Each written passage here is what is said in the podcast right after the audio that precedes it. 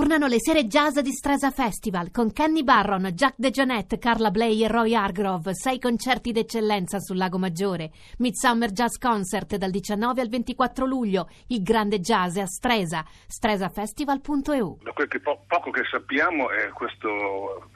tunisino, cittadino francese di origini tunisine eh, aveva già avuto problemi con la giustizia, anche se non legati all'estremismo islamico, comunque non al terrorismo, e, mh, quindi probabilmente era una persona molto ben integrata nella società francese che conosceva bene la società francese. Quello che più volte nella propaganda dello Stato islamico, di Al-Qaeda, ma in realtà anche solo in quello che dicono in tanti sermoni eh, mufti o imam di, dell'Islam più estremista in Arabia Saudita o in altri paesi, senza bisogno di arrivare a citare membri di organizzazioni terroristiche, hanno più volte espresso il loro disprezzo per il tipo di vita che facciamo in Occidente, per le libertà che concediamo eh, alle, alle, donne, a chiunque, i diritti che l'Occidente ha di bello che concede diritti a chiunque. Io credo che sia questa la sua grande, la sua grande forza e, e che gli attira anche tanti nemici. E, e quindi di conseguenza non, è, non, c'è da stupirsi che eh, lo stile di vita nostro, in tutte le sue forme, un, diventi un bersaglio in una situazione di guerra, io la considero tale, e ovviamente l'ISIS e le forze estremiste islamiche non dispongono di bombardieri, quindi non lanciano bombe dall'alto, usano qualunque cosa come una bomba, può essere un esplosivo fatto in casa, può essere un camion utilizzato su una, una promenade come quella, come quella di Nizza. Quindi è una, è una, guerra anche basata sull'odio nei nostri confronti e sull'odio nei, nostri, nei, confronti del nostro stile di vita. Non è una novità, lo abbiamo già visto con Al-Qaeda, con i, i, i proclami di, di, Al-Qaeda che proprio andavano a colpire, a, a invitare i loro seguaci a colpirci per il nostro stile di vita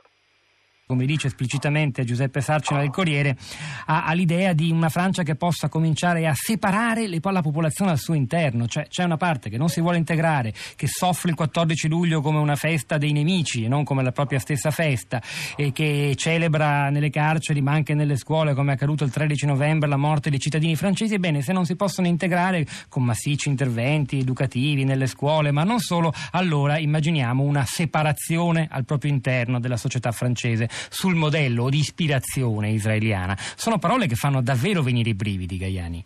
Beh, fanno venire i brividi perché significherebbero un profondo, radicale cambiamento della società francese e di quella europea, perché il problema oggi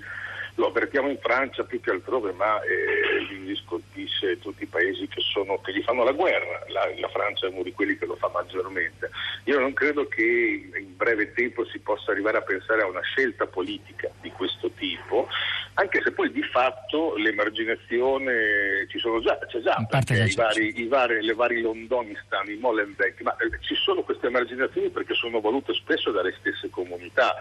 eh, quando hai dei, quartieri di alcune città europee in cui entrando trovi il cartello qui si pratica la Sharia e se beviamo una birra per strada qualcuno con la barba lunga si avvicina dicendo che lì è proibito farlo, anche se siamo in Gran Bretagna o in Belgio, noi già capiamo che questa separazione esiste già, non forse non è calzante con l'esempio di, delle due Gerusalemme, quella ebraica e quella, e quella, palestinese, però diciamo che sono separazioni che poi già consentono poi che si sviluppino, si rafforzino quelle tendenze a, al rifiuto dell'integrazione in una società come quella occidentale, quella europea, che è sia accogliente ma pretende il rispetto di alcune, di alcune regole